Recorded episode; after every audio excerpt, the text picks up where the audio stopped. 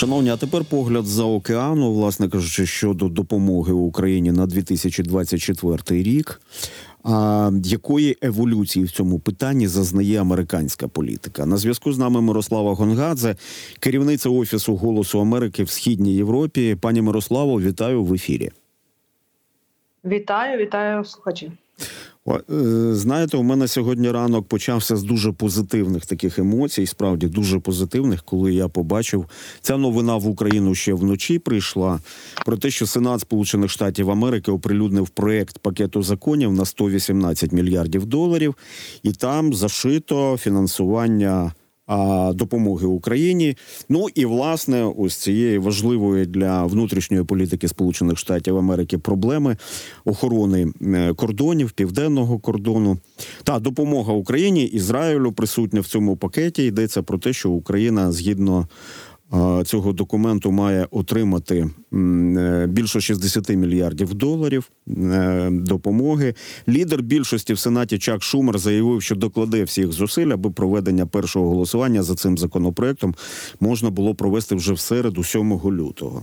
Потім я отримав такий даруйте, будь ласка, холодний душ, коли побачив наступне повідомлення про те, що спікер Палати представників республіканець Майк Джонсон заявив, що не буде ставити на голосування представлений в Сенаті законопроект щодо додаткового фінансування на потреби національної безпеки, на підтримку України і на підтримку Ізраїля. Про це він написав в соцмережі X.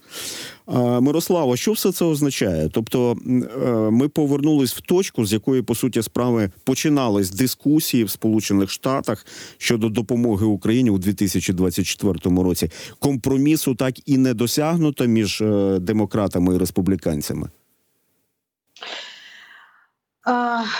Насправді обидві обидві новини я так само. Ем сьогодні і пораділа, і посумувала, і поспілкувалася з великою кількістю колег у Вашингтоні. Е, і мушу сказати, що сьогодні шанси на те, що допомогу Україні ухвалять у Сенаті приблизно 50 на 50. Про те, що допомогу ухвалять в обох палатах е, конгресу, і президент Байден зможе його її підписати лише 25%. Ну принаймні так кажуть оглядачі сьогодні. Е, що насправді е, сталося? Дуже правильно ви сказали, що так, практично повернулися до, до початку дискусії, тому що ем, на сьогоднішній момент. Е, в Сенаті, е, нібито практично через вихідні погодили е, компроміс між республіканцями і демократами, але водночас немає ще всіх голосів республіканців для того, щоб цей законопроект пройшов. Сьогодні починає Жак Шумер починає процес. Процедурних голосувань, і в середу відбудеться це перше голосування. Принаймні так планують для яке до кінця е, тижня має дати можливість проголосувати весь законопроект, законопроект в цілому е, в сенаті, тобто в одній з палат е, конгресу. Зараз приблизно є 75 ем, голосів. Треба дістати ще декілька. І українська ем, українські адвокація в в конгресі дуже активно працює сьогодні з людьми на Е, в округах американських для того, щоб вони вплинули на своїх е, сенаторів. Ну, паралельно так само і конгресменів, щоб вони відповідно проголосували. І сьогодні українська діаспора у ем, в Сполучених Штатах закликає е, своїх ем, представників в регіонах дзвонити і писати своїм законодавцям для того, щоб вони таки проголосували цей законопроект. Цей законопроект, який погодили в Сенаті, він такий ем, всеохопний. Е, як ви вже сказали, тому що він включає багато аспектів національної безпеки Сполучених Штатів ем, е, і е, швидше за все його ухвалять. Але як ви знову ж таки сказали, Джонсон заявив, що такий закон в такому вигляді він є неприйнятний для, е, для е, Палати представників. І Палата представників буде ухвалювати окремий закон. Він виставить на голосування окремий закон. Якщо це станеться, це означає, що е, тоді Сенат змушений буде ще раз пе- переголосовувати якісь якогось подібного змісту законопроект. Потім це е, відбувається спільна конференція погодження. Якщо цей законопроект ці законопроекти не співпадають по не мають ідентичного змісту, і лише тоді. е, Воно може піти на, е, на підпис на підпис в президенту. І мушу сказати, що за най, найоптимістичнішими сценаріями це може зайняти місяць-два. За песимістичними сценаріями це може зайняти е, набагато довше, а можливо і взагалі не е, пройти у тому вигляді, який, е, який пропонується. Мирослава, уточніть, будь ласка, я правильно вас зрозумів, що може скластись ситуація, коли буде два законопроекти, які сьогодні оприлюднив Сенат Сполучених Штатів Америки, там мова про 118 мільярдів доларів, і другий, який е, згенерують в Палаті представників. В першому варіанті законопроект не буде підтриманий республіканцями, а в другому варіанті законопроект не буде підтриманий демократами. І тоді ми знову зіткнемося із тим, що повернулися до нульового варіанту, по суті справи. Е, Ну так, але не зовсім. Тобто, не обов'язково хто хто коли і як підтримає. Проблема буде в тому, що ці законопроекти будуть мати різний зміст, і тоді вони будуть вимушені шукати знову ж таки черговий компроміс для того, щоб ухвалити законопроект одинакового змісту. І тут буде якраз вся, е, вся, вся у всьому у- цьому буде велика проблема. А що вам відомо щодо позиції республіканців щодо підтримки України? Тому що тут це е, чи є це якби наріжним каменем спотикання поруч із питаннями про укріплення південного кордону Сполучених Штатів Америки? Однозначно, е, однозначно, але це так само є питання е, політичної боротьби у е, Сполучених Штатах, і ця частина республіканців, яку представляє Джонсон і яку представляє президент Байден, вони насправді. Е, е, Займають таку досить критичну позицію, і особливо, якщо говорити зараз, дивитися на е, виступи, особливо передвиборчі різні виступи і ралі представників Трампа в, в Сполучених Штатах, то можна помітити наскільки негативно вони ставляться до допомоги Україні. Взагалі син Трампа нещодавно заявив, що Україна вже давно програла, і немає сенсу взагалі е, сьогодні і видавати гроші. Е, Щоб як він не точно буду цитувати, але така, така була е, цитата, щоб е, президент Зеленський купував собі яхти. Тобто, звичайно, що вся ця історія була спростована, але радикальна частина республіканської партії і прихильників Трампа вони далі розповсюджують цю інформацію. І е, звертаються з такими е, з такими закликами до е, своїх прихильників до своїх виборців. Мирослава, а скажіть, будь ласка, які перспективи у Білого Дому вести діалог з республіканцями? Так, які аргументи можуть вплинути на політиків з республіканської партії, і чи може це буде достатньою кількістю для того, щоб зрештою, ну ви сказали, що на це може піти е, там, наприклад, місяць часу, а можливо і більше, але все ж таки вийти на результативне рішення щодо України. Е, Білий дім веде переговори, і вони нібито при- ухвалили компромісу. І навіть Майк Джонсон був, був, у Білому домі, тобто там пару тижнів назад. І, е, і е, Білий дім е, має свого представника на цих переговорах у Сенаті. Тобто діалог ведеться постійно. І президент Байден постійно заявляє, що він готовий до діалогу, готовий на компроміси і так далі.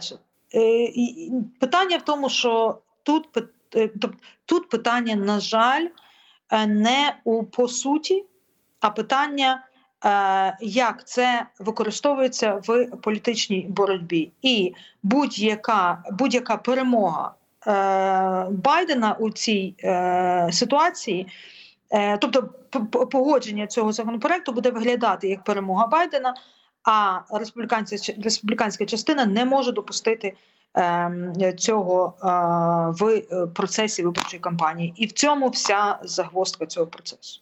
Сполучені Штати ввійшли в зону, ем, скажімо, виборів е, політичних лідерів, як від демократів, так і від республіканців. Стартувала кампанія, яка називається Праймеріс. Як ви оцінюєте результати праймеріс в демократичній партії? Ну, президент Байден е, в суботу, як ми знаємо, переміг на партійних виборах демократів в е, Південній Кароліні. Як повідомляється, е, за результатами 93,3 е, е, підрахованих бюлетенів, Байден набрав 96. Ну, практично він залишив позаду своїх конкурентів. Хоча назвати їх конкурентами було досить складно. Це один конгресмен і одна авторка бестселерів. Тобто, це. Ем, Е, такий, ну не, не точно не важ, важко ваговики. у 2020 році саме е, виборці е, Південної Кароліни ем, довели експертам їхню неправоту, коли вдихнули нове життя в кампанію демократів і поставили е, їх на шлях перемоги до президентських виборів. І вважається, що е, насправді президент Байден хотів, щоб цей перший праймеріс були саме в е, Південній Кароліні. Ем, Президент в цей час не був у Південній Кароліні. Він в суботу мається на увазі. ем, Він був е, е, на ем, фандрейзингу в, в штаті в Неваді. Е, І ем, для демократів це така певна формальність. е, Це ці, е, ці е, праймеріс, тому що зрозуміло для експертів, для оглядачів, що президент Байден буде кандидатом від, від, від демократичної партії на президентських виборах. Ем, Що стосується республіканців, ми знаємо, що наступні праймеріс між між Трампом і Нікі Гейлі. Нікі Гейля Нікі Гейлі була губернатором цього штату, і е, в залежності від е, цих праймеріс, практично вони будуть визначати. Е, Майбутнє республіканської республіканського кандидата, ну і майбутнє, можливо, навіть і виборів, тому що звичайно Нікі Хейлі сказала, що вона дотягне до е, Супер Tuesday в березні. Але е, якщо вона не переможе зараз, то в принципі буде важко говорити про реальність її кандидатури е, е, чи її номінації на, на президентських е, на ну, від, від республіканців на, на цих виборах. Тому так виглядає, що е, Америка і світ е, буде спостерігати знову о, боротьбу між е, президентом Джозефом Байденом і колишнім президентом е, Дональдом Трампом. Мирослава, а як ви вважаєте, як так сталося і чому Джозеф Байден не отримав конкуренти а, важковаговиків? Ну тому що ем, це традиція. Е, і вважається в демократичній партії, що він достатньо сильний кандидат, і що він ніхто більший не зможе ем, не зможе е, конкурувати з, ем, з тим, хто, хто буде кон- конкурентом від республіканців. І ем, це, це традиційно, що президенти, президент буде, якщо він готовий, він балотується на е, другий термін. Що ви думаєте про конкуренцію між Байденом і Трампом? А цілком вірогідно, так як ви сказали, що в фіналі на президентських виборах ми власне цей тандем і побачимо. Так сьогодні які чинники впливають на популярність і можливо зростання рейтингів того чи іншого кандидата? Ну, у президента Трампа досить е, міцні позиції е, серед своїх е, прихильників. Е, я ми вже багато про це говорили. У нього практично зацементований електорат, е, і йому е, треба втримати цей електорат і, можливо, додати трошки.